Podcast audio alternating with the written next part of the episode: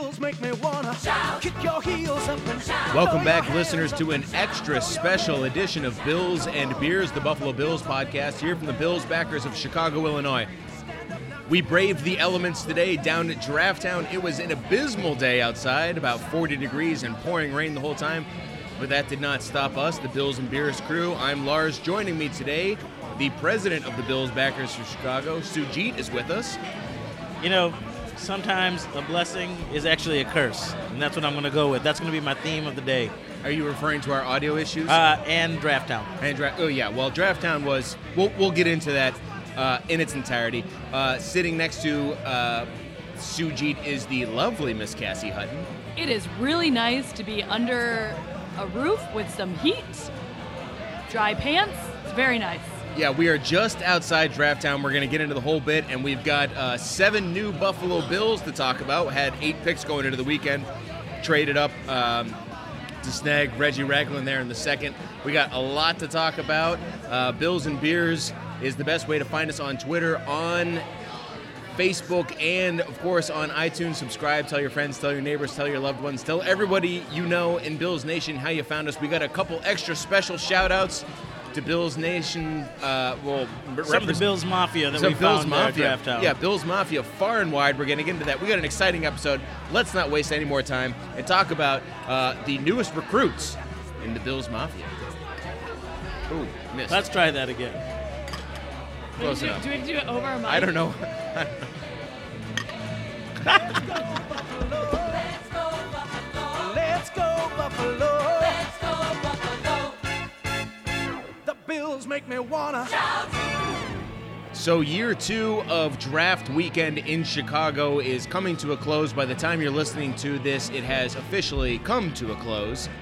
We made our way down to Draft Town, U S A today to be a part of the experience, and Chicago, two years in a row now, hosting the draft event. This will probably be the last time they host it. Goodell made some comments earlier in the week indicating that it's time to give other cities a try, and I'm sure after this weekend's weather, they're not too excited about it. However, forty degrees and pouring rain, and yet there was still a lot of people in Grant Park today. We were talking while we were down there, if the weather had been nice, it would have been jam-packed with people.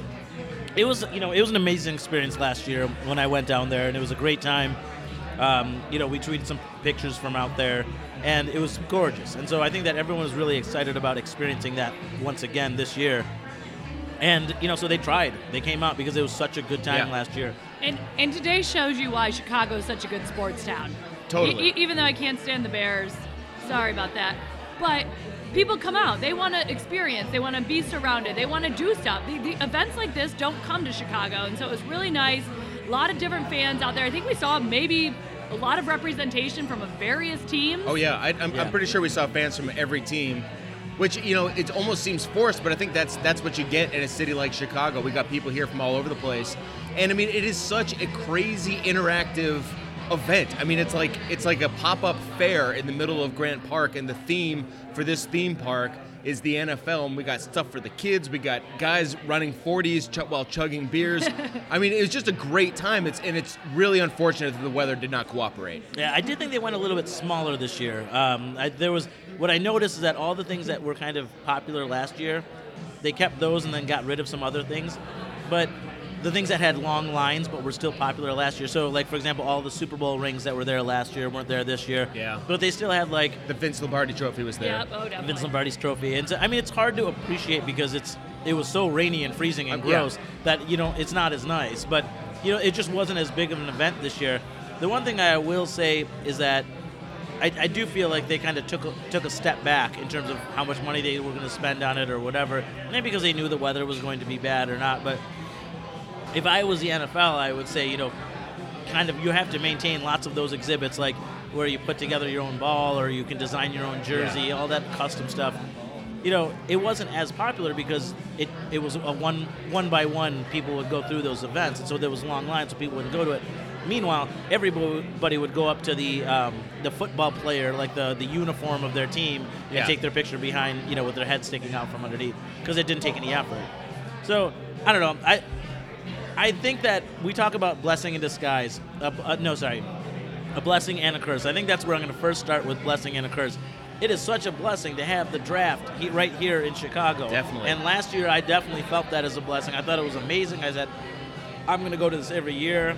You know, I literally left work today to go there, despite the cold and freezing. Sujit so working on a Saturday. Watch out. Hide your wife. Hide your kids. And uh, what I came to realize was that it was not as great as I thought it was. Because it was great when it was beautiful in Chicago. But yeah. when it was this I cold. I mean, it was awful. It was, I mean, yeah. we get bad weather. We get we get not great weather. Today's weather was awful. It was awful weather. But windy, like d- downpour. It was a downpour the whole yeah. time and cold. And that's why, you know, that's another great thing about Chicago is that much like upstate New York, we're not a bunch of wusses when it comes to the weather. So we're still going to go out there. We're going to complain about it for the first ten minutes of a podcast. But it well, was, let's talk about some of the bright spots. Yes. Because it was a great opportunity to meet and greet some some far-flung members of the Bills Mafia. Extra special shout-out today has to go to our boy Mark from Newcastle, England, who brought his lady friend all the way from Scotland to visit Chicago to be there for the Buffalo Bills, cheering everybody on. What was great about meeting Mark? And I love this guy because we saw him. He was taking this picture next to the Sammy Watkins jersey. He said, hey, go Bills. The moment he started talking, like, oh, you're not from here because you have an accent. This guy chose to root for the Buffalo Bills about a year ago because he decided he was going to get into football. And why did he? Well, the real kind of football, excuse me. And why did he choose the Buffalo Bills? Because as a fan of Newcastle, he was accustomed to a team that would get you all the way there and let you down. And he wanted that from an N F L experience too. And God bless him because he's going to get it over and over and over again with this goddamn team. But hey, love it because that's the kind of grit, that's the kind of callous worldview you need to be a Buffalo Bills fan. So, Mark, you and your lady friend Sarah, we welcome you with open arms. Yeah, and then a, another bright spot of the fans that we met today was uh, Brent. Bre- Brett? Grant. Grant. Grant. Wow. Grant. Close, uh, listen, but not really. All I know of him, the only thing I know, I don't know his name. I know that he He's from is North Tonawanda. The sixth round pick of the Buffalo Bills for a wide receiver. Yeah. So this guy was tall. He seemed athletic. He seemed like he could be fast. You know, he seemed like he could do okay in front of a camera and uh, a microphone. Hey, I need a wide receiver. Yeah. You know? Well, and, and the poor guy lives in Boston now. So, that's uh, true, yeah. Yeah, so that's sad. He's weathered many a fanstorm. I mean, he might be a little bit stronger than we are, so. Yeah. And then we don't know the name of this gentleman, but whoever you are, sir, it was a pleasure to meet the uh, teammate of Khalil Mack, yeah. who played for U B, but is now a Green Bay. He is, he oh. is a Green Bay. Yeah. Always has been a Green Bay fan. Because uh, he's from Wisconsin, but he was there with some of his uh, Buffalo. He was from with a Bills you know, fan, yeah. With a Bills fan, so it's cool to meet him. Dude was from Rochester. That's right. From uh, that's right. From East Arund. Uh, yeah, the, the Bills fan was from East Irondequoit. Yeah. Uh, which is, you know, as a person that's from Rochester, I'm from Penfield, and we had probably the sorriest football team in the world, and it's appropriate, therefore, that my but high your, school Chiefs but have now squash, turned into the Penfield Patriots. Your squash and tennis teams, I'm sure, were just out of the no, park. Just because I'm brown team? doesn't yeah. mean that. They were, I went to was a white Indian high joke? school. What's wrong with you? Yeah, you went to the rich kid high school. No, I didn't. I went All to right. a regular old public high school yeah, if you say with so. white people. Uh-huh. We even had an urban-suburban program. Okay? Oh, right, yeah, to do. Yeah. So uh, no, yeah, no comment. And, and, and what about the uh, legacy group today? Charlie and Charleston. Charlie and Charleston, the, the grandfather. From Williamsville. Yep, with the grandson. Yeah, yeah, yeah. So lots, lots of cool people, not from Chicago, there representing the Bills Mafia in spite of the weather, in spite of everything else going on. It was a great time. It's sad that we won't get to host it next year. By all indication, uh, it's going to go elsewhere, but probably for it, planning purposes. For the best. Yeah. I, let's be honest. Last year, when it was beautiful in Chicago in the middle of April, was an aberration. Yeah. But as you said, if they put that event in Miami and they had weather like we had today, nobody's going. But because right. it's Chicago, I mean, Cass, like you said, we're not, we're not, we're not pansies. Exactly. Exactly. Thank you. So Thank we got we actually we have some actual Buffalo Bills draft picks to talk about. Uh, let's take a break though. Why not? Let's let's not let's not muddle the, the message here because I, I did want to give a shout out to Draft Town and Bills Mafia. We did so. Uh, oh, and draft N F L, you need to bring back the freaking individual team tents. Because yeah. we had full plans of recording from that team tent, and we get there, and all that's there is a damn A F C locker room that represents every single team in the A F C. You need to bring back the tents. That was ridiculous. That was actually my biggest disappointment about Draft Town. And it's also worth I noting. I do like the charging stations, though, in the bar. That was that was key. That was clutch. It's also worth noting, um, for if, if you're listening to this podcast, chances are you're digitally plugged in and a Bills fan, so you probably know all about Chris Trapasso. Uh, he's a great follow on Twitter. We were going to have him on this program. We're having a little a bit of difficulty getting people on the phone. We're going to have him sometime during the regular season, but he seems to be a, if not an admitted, he's calling us from Batavia, New York. Um, he's definitely a member of Bills Mafia, and we plan to have Chris him on soon. I got Chris Trapasso's phone number. All right, well, let's, I'm not going to call you, man. Let's let's actually talk about our draft picks here. Let's let's let's let's, let's, do it. let's, let's get, get into, into it. it. Won't you come by and see me? I'm a love letter away. I break your name before I say I really love you. If only if only our recording equipment was a liver, and then we'd be all set because you could fix that lickety split. So Thursday night, we gathered at uh, La Casa Hutton. He said lickety split. To order some wings, order some pizza. By the way, Philly's Best, huh? Philly, Philly's Best has got some good pizza. Yes, it does. Yes, and that is definitely a confusing statement. Yeah, very confusing. Also, Philly's Best in Chicago has great pizza. Also very greasy. I spent probably the first four hours of yesterday just, like, burping up grease. But we gathered for the first round of the twenty sixteen N F L Draft, a crazy round with everything happening with Laramie Tunsil and, and guys coming off the board way faster than anybody predicted. Suddenly, at number nineteen, lo and behold, the Clemson product, Shaq Lawson, who already has a relationship with Rex Ryan, was sitting there saying to himself, Rex, come get me, come get me, Rex. And Rex came and got him. Rex and them.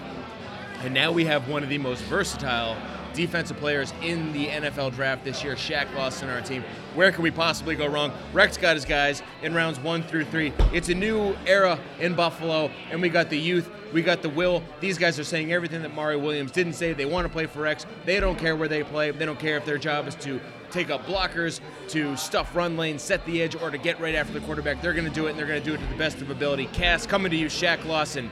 Greatest pick in N F L history? Well, compared to Mario, he's a lot more affordable. That so is true. We'll go with that for number one. Uh, no, he, he's he's a big dude. He, he's got a great story, you know, with, with seems like a leader with his, his dad passing away while he was relatively young and, and having to step up. So um, excited to have him on the team, and, and he, he seems like he'll follow he'll follow uh, he'll follow his leaders ahead of him, but he'll he'll pave his own way. So uh, looking forward to having some help there on the, the defensive line. Yeah, and it seems, I don't know if he might play on the line when we're in sub packages, nickel and dime, uh, but Whaley said he's going to be a stand-up three four outside linebacker opposite Jerry Hughes. I don't I don't know how many times we're going to be in that formation to begin with. Doesn't but he seem a little big for I that? I was going to say that. He's a big dude. Dude, I, like, he seems like a thicker defensive yeah, end. Like, he seems like a three four defensive end. Like, he's he's like going to play Kyle Williams. He's going to play inside, mistaken. outside on the line. He's going to play outside as a linebacker. This, this dude's going to line up in five different positions. They also may have him drop some weight, right? So that might well, be. Well, Whaley said the opposite. He said they expect him to gain weight. See, now that's just confusing. I know yeah, it's okay. Yeah, that was, but what's what's so why we don't do this what, for a living? But so. what we what we do know we can expect is he will be used in a variety of different ways, which is what's so befuddling about the Mario Williams situation, because if you recall in twenty thirteen when Mike Pettin came in, Mario was a, like ecstatic that he was moving around and playing all a bunch of different positions, and he loved it. And then for whatever reason, when Rex was asking what we can only believe to be something similar, he just decided, no, that's not for me anymore. Well, but I think that when Pettin was here, while he was asked to be in different positions, he was never asked to cover. I think he hates covering. I think he feels lost when he's covering. So uh, Mario would just line up in different positions. He would line up in the center. He would line up. He liked that because his only job was still to go after the quarterback. He wasn't, you know, and, and run stopping, if I recall correctly. Maybe I'm wrong, but. Um, I'm just Whatever. envisioning a, a lot of diva, a, a you know, lot like, of plays where he just. Was I was really hoping that today was the last day that we'd ever, uh, that our last podcast was the last time we'd ever talk about Mario Williams, but now that we have, um, I do want to get into the fact that we can't talk about Shaq Lawson and not mention what, yeah, his, what his we had and right. what, what you know. The, the one thing that makes me nervous though is we always said that Rex Ryan's defense is complicated, and seasoned N F L veterans had difficulty with Rex Ryan's defense. We've drafted now three players that we expect to have a pivotal role in the defense next year, but they're rookies. So what is their learning curve going to be with Rex Ryan's you know, defense? I don't know about the complicated nature. I think key players in the defense have to have to understand the complicated nature. And you know, the only thing that I've heard on from three different, from E S P N, from W G R, and from uh, something that I uh, that was written that I read, was that some, Reggie Ragland will be the C E O of your board. defense. Reggie Ragland will be the C E O of your defense. He's smart. He understands complicated defenses. That Alabama's defense was not the same as Rex Ryan's, but it has the same concept of moving players around, having different schemes, having different players do different things on different plays. Um, so I think that Reggie Ragland can understand that, and I think that was a major knock on Preston Brown, is that he didn't have the kind of the mental capacity, at least in his first year, to get that. But you have to remember that Rex Ryan, he built, he had a defense that was built around people like Brian Scott. He had uh, people that were not stud players, um, and he had some rookies that picked up the defense well and did well with it. So I don't think it's that you need to be a veteran, seasoned person to play in Rex Ryan's defense. I think certain people need to get the defense, uh, and then they just need to tell everyone else where to be in position, and that's why those people are so critical. So you're saying it comes down to execution. Oh, imagine that. No. So, yes. But relative to that, Preston Brown, who was one of the detractors of the defensive scheme last year, saying how complicated it was, actually came out during this offseason and said that Rex Ryan has simplified things quite a bit for the defense. So, Cass, hopefully that'll... A K A simplified things for him. Yeah. Cass, hopefully that allays some of your concerns. Uh, but some other names being thrown around as we talk about Ragland and as we talk about Shaq Lawson. Uh, we're talking about comparisons for Shaq Lawson. A lot of people see him as a Terrell Suggs type role for the Bills, and for uh, Reggie. He says his Re- idol is Dwight Freeney. Uh, well, Which, you, you can tell by his spin move. Yeah, and that makes sense. Like, he looks yeah. like a Dwight Freeney yeah. type. He's a big dude. Yeah, he's a big dude. He is a monster of a man. I don't know how he's going to play outside linebacker, like covering, you know, tight ends and. This whatnot. Is a good opportunity to address something that we observed on Thursday night, which was suddenly the. Uh, injection of critique with each draft pick. We watched and cast, this is no critique of yours, uh, but we chose to watch at your house on E S P N. And this year, John Gruden, who has a reputation for being the guy who loves everybody and everything they do, apparently his role this year was to uh, go out of his way to critique guys. And his big critique on Shaq Lawson was pointing to the game against Notre Dame when he went up against Ronnie, what's-his-face, yeah. who was also taken in the first round. Except then when, you, when we heard radio interviews the following day from everybody else said, yeah, that's not really how it happened. Uh, in that game, it was at best a tie, but in more likely or in more scenarios than not, Shaq Lawson was getting the best of him. But I don't hear anybody saying, yeah, no kidding. That's because for whatever reason, the production staff at E S P N this year decided this is the year that we're going to be somewhat critical and not overpromise on all these draft picks.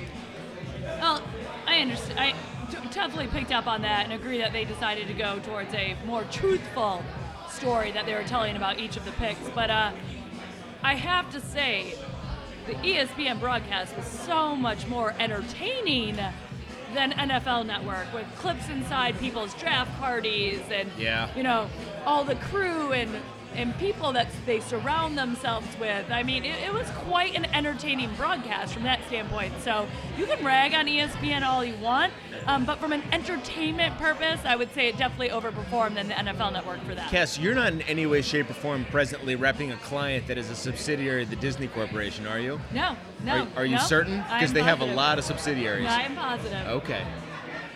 Well, some names being thrown, some names being thrown around for, I, for one thing. Okay. Just to tag on to your point, this is the first year I've this is sorry, this is the first year I've ever seen them prepare film about how that person is bad. Yeah, yeah. Like pre- there was a concerted effort there. Film for for for these, you know, it's just like I mean I don't know. I've never been a fan of. I kind of liked all the positive spin around players because people like to like their draft picks. Yeah. Um, and I don't think the N F L has a problem with people not watching the draft. If anything, it's I mean we all wanted to go back to the oh just give me a whole Saturday that I can yeah. leave my kid and wife and just watch the damn draft from like nine o'clock in the morning until like ten o'clock at night. Those were the days. Those were amazing. It's not I mean, I, just to point, I was running on the treadmill earlier today and during the fourth round watching on E S P N, and they did show a clip as a, I guess it's a plus clip, but uh, this guy was a wide receiver. He made a really great catch, but the quarterback marking him like went down with an injury, like grabbing his leg in incredible pain. and they chose that clip to show. And I was like, I don't know what this is proving here. Yeah. Uh, there was nobody guarding him or Mark, whatever. Uh, that's soccer talk there, but it was, it was very interesting. So some other names being thrown around. We've we've kind of touched a little bit on our first two picks. Ragland uh, says his his personal idol is uh, Ray Lewis. Yeah. A guy who played in a Rex Ryan scheme. Other people have compared him already to David Harris and the aforementioned Bart Scott.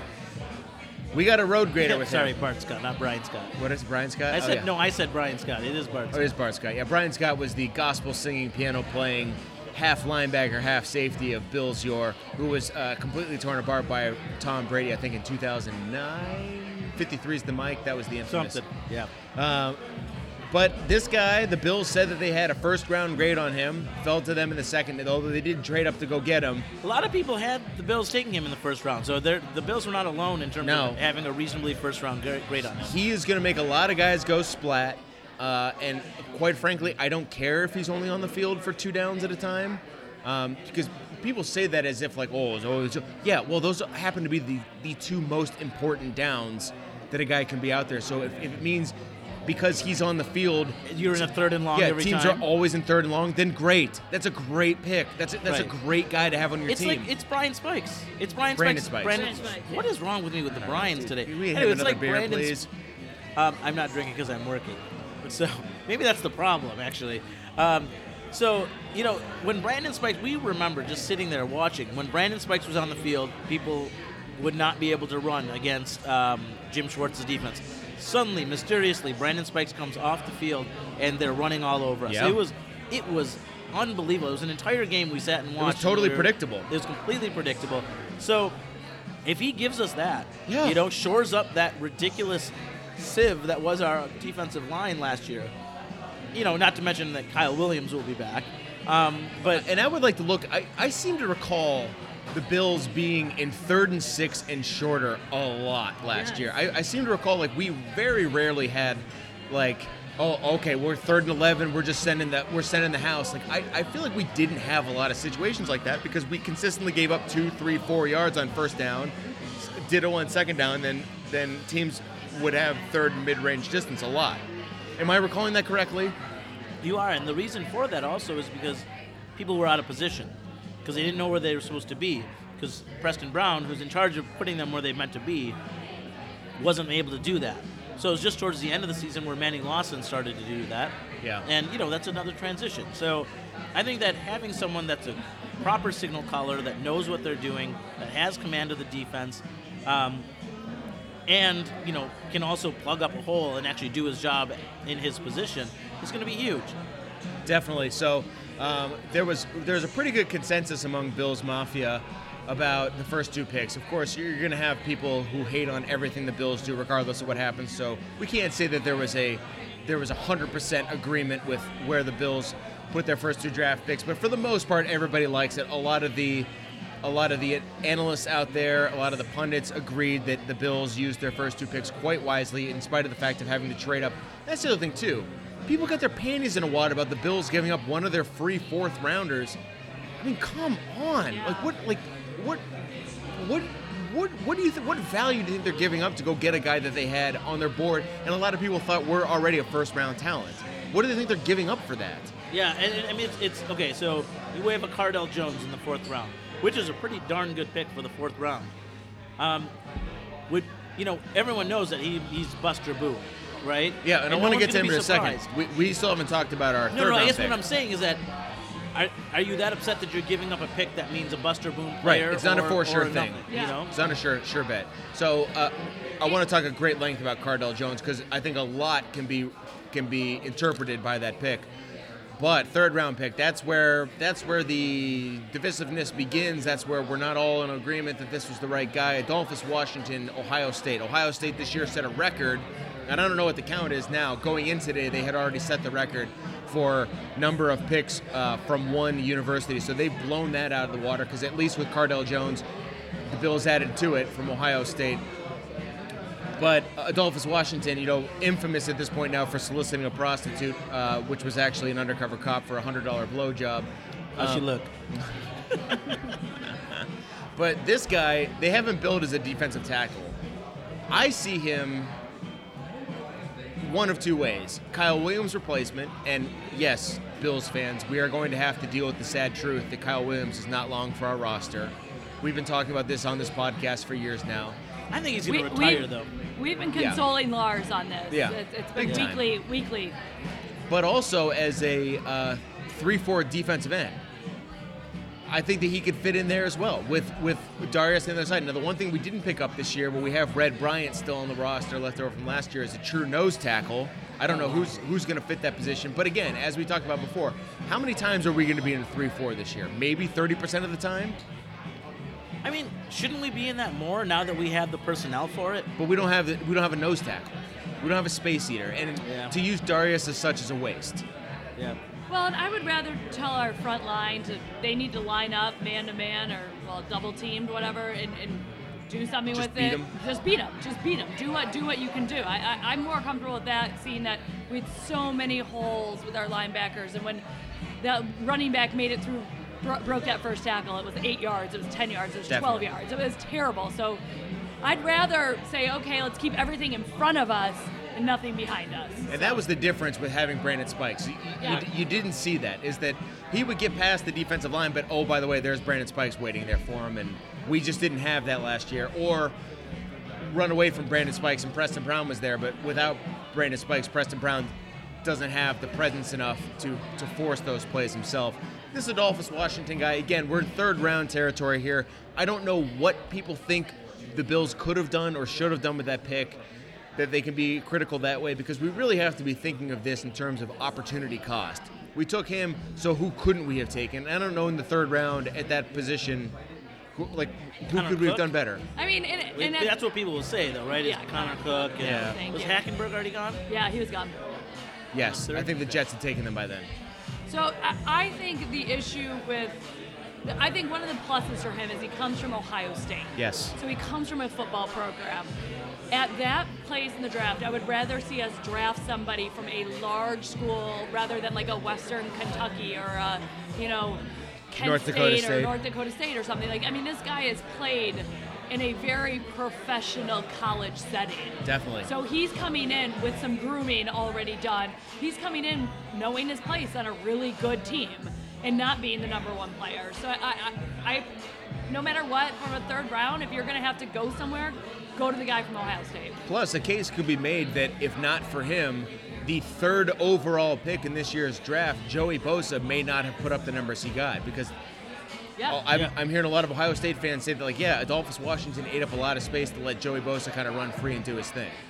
Yeah, and I think, look, it's also a depth question, right? At the third round, if you can provide solid depth, yeah. yeah. then that's great, because, like you said, Kyle Williams is getting up there in age. He's not going to be able to play every snap.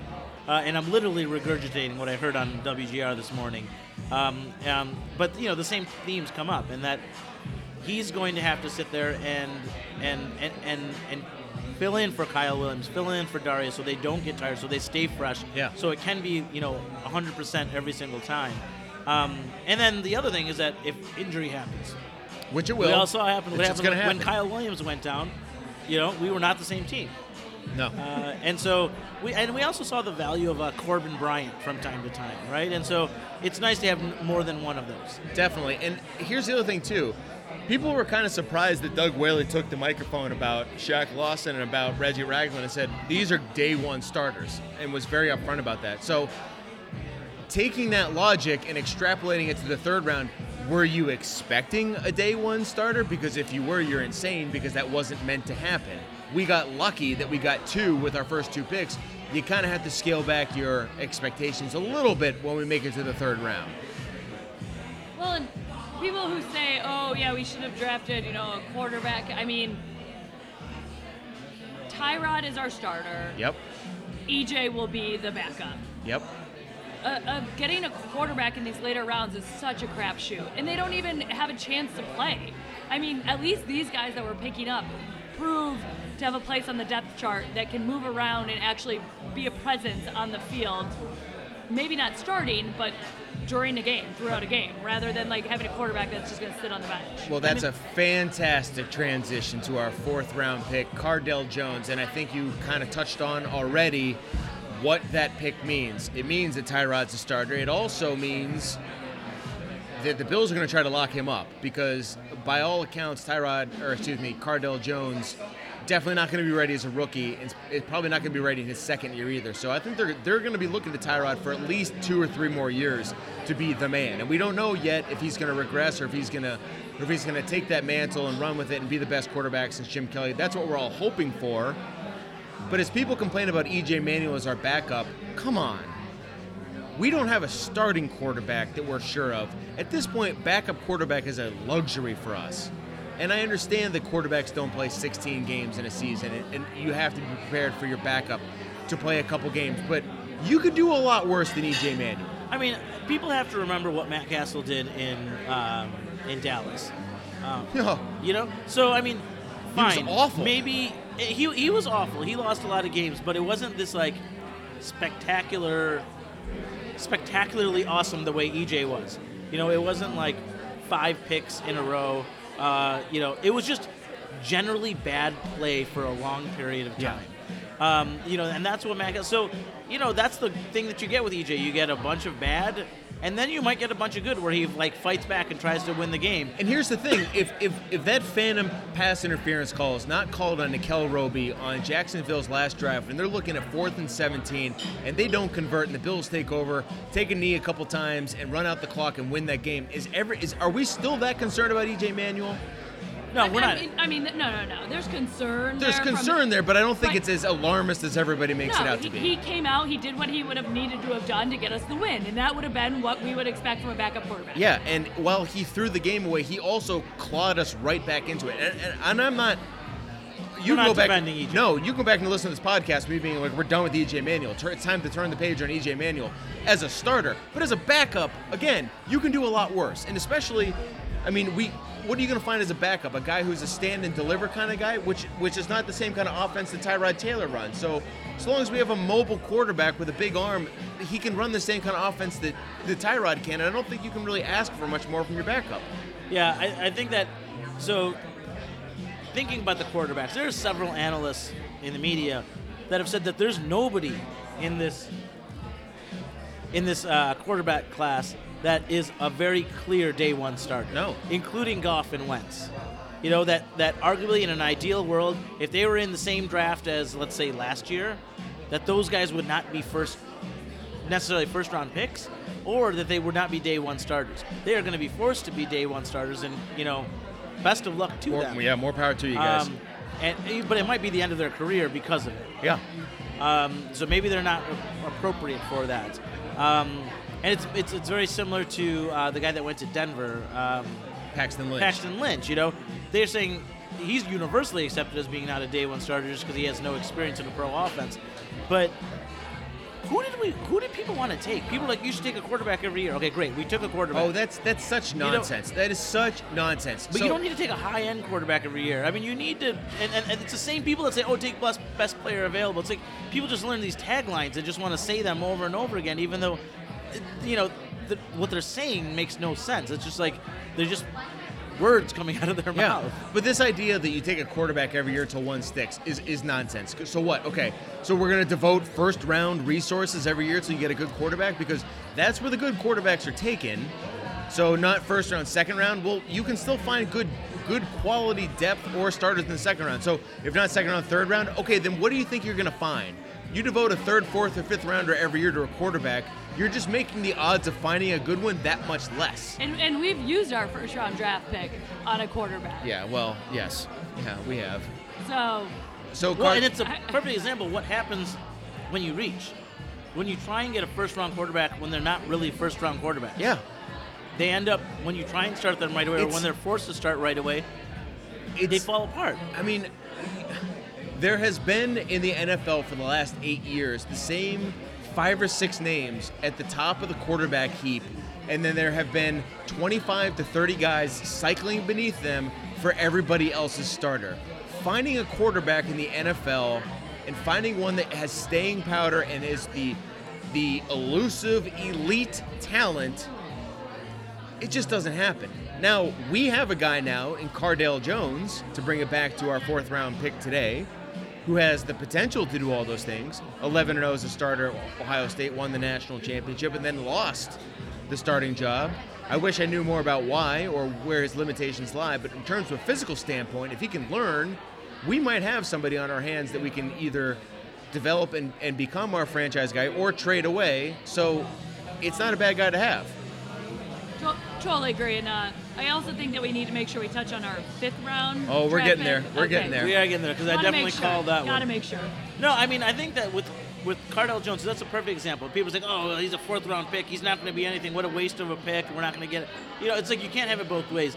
And John Murphy, as much as I love him, went off this whole rant um, like a week or two ago uh, about how, oh, sixty-six percent, or, you know, essentially like sixty-three or whatever percent of the starting quarterbacks in the N F L are first-round picks. Yeah. That means one out of three is not. Right. You know, I mean, that means that you can find people outside of that first round. And we got one right now. We got a sixth-rounder who's our starter. Right. There are plenty of people. I mean, that's one out of every three teams, you know, that has a person who's starting Which as a quarterback. Which means there's at least one team in every division. Right. And one of those people that goes into the other category is E J Manuel. Yep. Right? Who's a first-round pick and is a starting quarterback. And also Ryan Tannehill. Yeah, people that you, we don't want. Like, great. Ryan team. Tannehill sucks. Geno Smith. Me- you know? There's a second round of it, yes. Oh, you, sorry, Geno Smith. Yeah. Sorry, Geno. Which, by the way, is it not going to be really fun, either going up against Christian Hackenberg or Geno Smith. It's just going to be amazing. Yeah, yeah it's going to be awesome. Ryan Fitzpatrick is going to be on the sidelines as a Bills fan. Dude, yeah. I, ho- I hope Ryan Fitzpatrick takes a severe pay cut and comes and plays for the Bills. That would make me very happy. But let's talk about that fifth rounder because we're running a little long here. So shortly before, we're standing in the uh, tavern tent down at Draft Town, U S A. Fifth round's coming up. We're standing in front of the big board, enjoying our beers, watching it, and we say to ourselves, well, it's the fifth round coming up, so that means we're going to draft a Williams uh, in the spirit of Karlos and Kyle before him. And that means he's going to be great. Well, lo and behold, we get the Arkansas running back, Jonathan Williams, who's missed all of twenty fifteen with the foot injury. But is there any doubt in anybody's mind that this guy is not going to be incredible? Yeah, I mean, it's I mean, it's just impossible for him to not be incredible, right? I mean, he's a Williams from the first round. There's no way. And, you know, if you read the analysis on this guy, he said, oh, I mean, he could have had a first-round grade if he hadn't been out. So it just, I don't know what's happening in the fifth round in our team, but that's our money spot. It, it's our Williams money. It's spot. the Williams spot. It's yeah. the Williams he was the B W A. Spot. So I, I, I know nothing about him. Me and no. Lars read our inter- the interpretation of him, and both of us had exactly opposite interpretations of what that means. So I thought of him as a chooky, you know, like cutting quarterback, and R- Lars read it as no. It means he takes one cut and he goes like Karlos Williams. So we'll see who we'll he find replaces. Out. We will we'll find, find out. out. But uh, he's going to be incredible, and he's going to carry the team to a Super Bowl. Well, just as the Cardale Jones uh, pick has implications to our current starter, I do think that the Jonathan Williams pick has implications to guys currently on our roster. So it who and, and so in the case of Cardale Jones, I think it means that Tyrod's safe. Yeah. In the case of Jonathan Williams, who's not safe? And I think it might be Karlos Williams because he can't he can't stay healthy. And it yeah, pains me to say that because we love Karlos Williams. And, and dealing in the age of uh, concussions, concussions, and the you know how strict they are being on it, I I, I agree with you. I, it's sad. I love Karlos Williams. I think he's a friggin' beast. But you can only run that hard yeah. for so long. You can't. That, the wear and tear that that takes on your body is, is way too much. So, well. well I but I like also that we're like replacing him with a Williams. But it doesn't I, matter. Yeah, Come on, yeah. It's another Williams. But I also really like Mike Gillislee. Yeah. They were saying that. Um, Wait a minute. It's K Williams versus J Williams. They're right next to each other in the alphabet. Oh, snap. I mean, it's like interchangeable. Right. Okay. Conspiracy. So, uh, but the other guy in the hot seat now is Mike Gillislee. Uh, and love Mike Gillislee. And, uh, Little we, Freddie. Little Freddie is what we call him. Little Freddie, yeah, yeah, exactly. And after the week seventeen last year, Suj.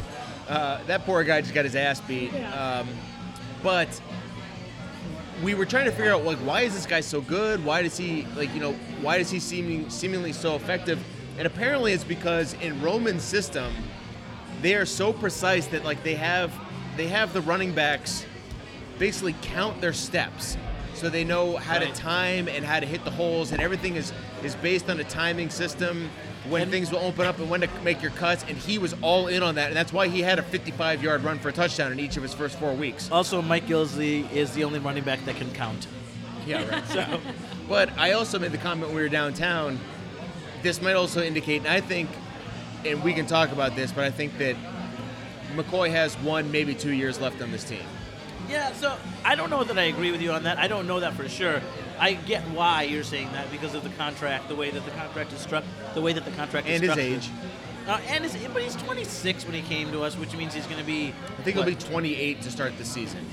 This season? Yeah. I mean, he's still going to the clubs, so he's young at heart. We all know he's going to the clubs. Okay? He's yeah, what's the up, what's the word on the Pennsylvania D A going? The P A D A. Uh, uh, I think that they've...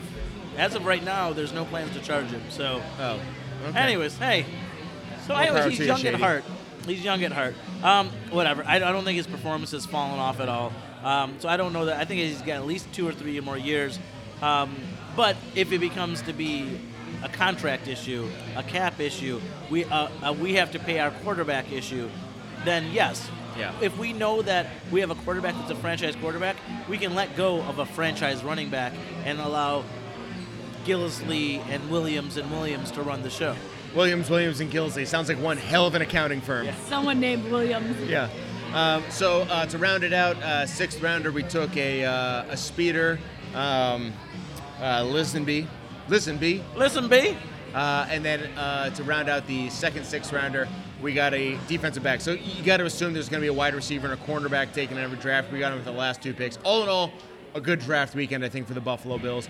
Really excited to see how this plays out. We got some O T As, we got some mini camps, some rookie mini camps, some other bullshit coming up in the next couple months before training camp. So we'll be checking back in, hopefully, with our boy Chris Trapasso from C B S Sports and N F L dot com. But uh, any last thoughts moving on? I think that we did great. No, I think that, I mean, it's it is notable that Listenbee, I just love Listenbee, um, is. Uh, Potentially a Goodwin replacement. Yeah. Who's been a favorite and hated player uh, for quite some time. Okay, hated by Jeff Day. Yeah. I think he's hated by a lot of people because yeah, he is. McRib, right? I mean, it's like the guy can't stay healthy. Can't stay healthy. Uh, and also now I think that he, he even has kind of said, I want to be a track star more than anything else. Well, he's better at track than he is. He's better at track, right. So, you know, and, and one of the things that we heard about him was that uh, it, was, it was a caller that called him W G R is that he's not just running speed. He's also going up for balls and things like that. Listenbee. Yeah, Listenbee. But Listenbee is also crazy fast. Right. This is what I'm saying. So he, he provides what what Gilmore could do. I just Gilmore? did it again. Jesus, I just bro. did it again. Goodwin. Goodwin. It's these spicy wings. Yeah. I'm losing my mind, okay? Uh, he does what Goodwin can do, but he also does what Goodwin can't do. Right? Let's hope. Let's, and, hey, let's, hope. Let's, let's, let's hope that happens. Because the coaching staff does love Goodwin. So so can I just make a female comment about our draft selection? Make any kind of comment you want, Cass. Um, it's full of character just in the names. I mean, these names, Shaq Lawson, Reggie Ragland, Adolphus Washington, Cardale Jones. Okay, Jonathan Williams. Okay, that's a little yeah, bland. A little presidential. You know, but Colby, Listenbee, Kevon Seymour. Like... We we got some character there. Those aren't just like Cass approves. You know, Bob Jacobs. That sounds like a porno. Yeah. Cass. But I, uh, I I'm pretty excited. That's I'm excited to yell these names pretty loud at the bar. This. Uh, it's been this a long fall. time since the days of Ashton Yabudi and C J Ahi or yeah. Ahi Yahoo or whatever his name was. Well, that's going to be it for us on behalf of uh, Sujit and Cassie and Bills backers. Ain't everywhere. Nobody got time for no wild card. Not not to mention uh, the long forgotten, or not long forgotten, long lost but not forgotten Jam and Jeff Day, and of course Buffalo Bill Belcher up in Beer City, U S A. He's we, forgotten. We, we've yeah, forgotten we've, about Bill. We, we've, we, Bill. Bill actually called during this podcast and I didn't answer the phone. Sorry, Bill. Which is very emblematic of how we've selectively forgotten about him. So uh, it's been a it's been a fun weekend. Uh, if you were in Chicago, great. If, if not, you missed a great time in spite of the weather. And it looks like it's actually raining harder now. So uh, can't wait to go home, be inside, be with my dog, uh, and read all about why everybody in Bills Nation completely hated this draft. But until next time, go Bills. The Bills make me wanna shout!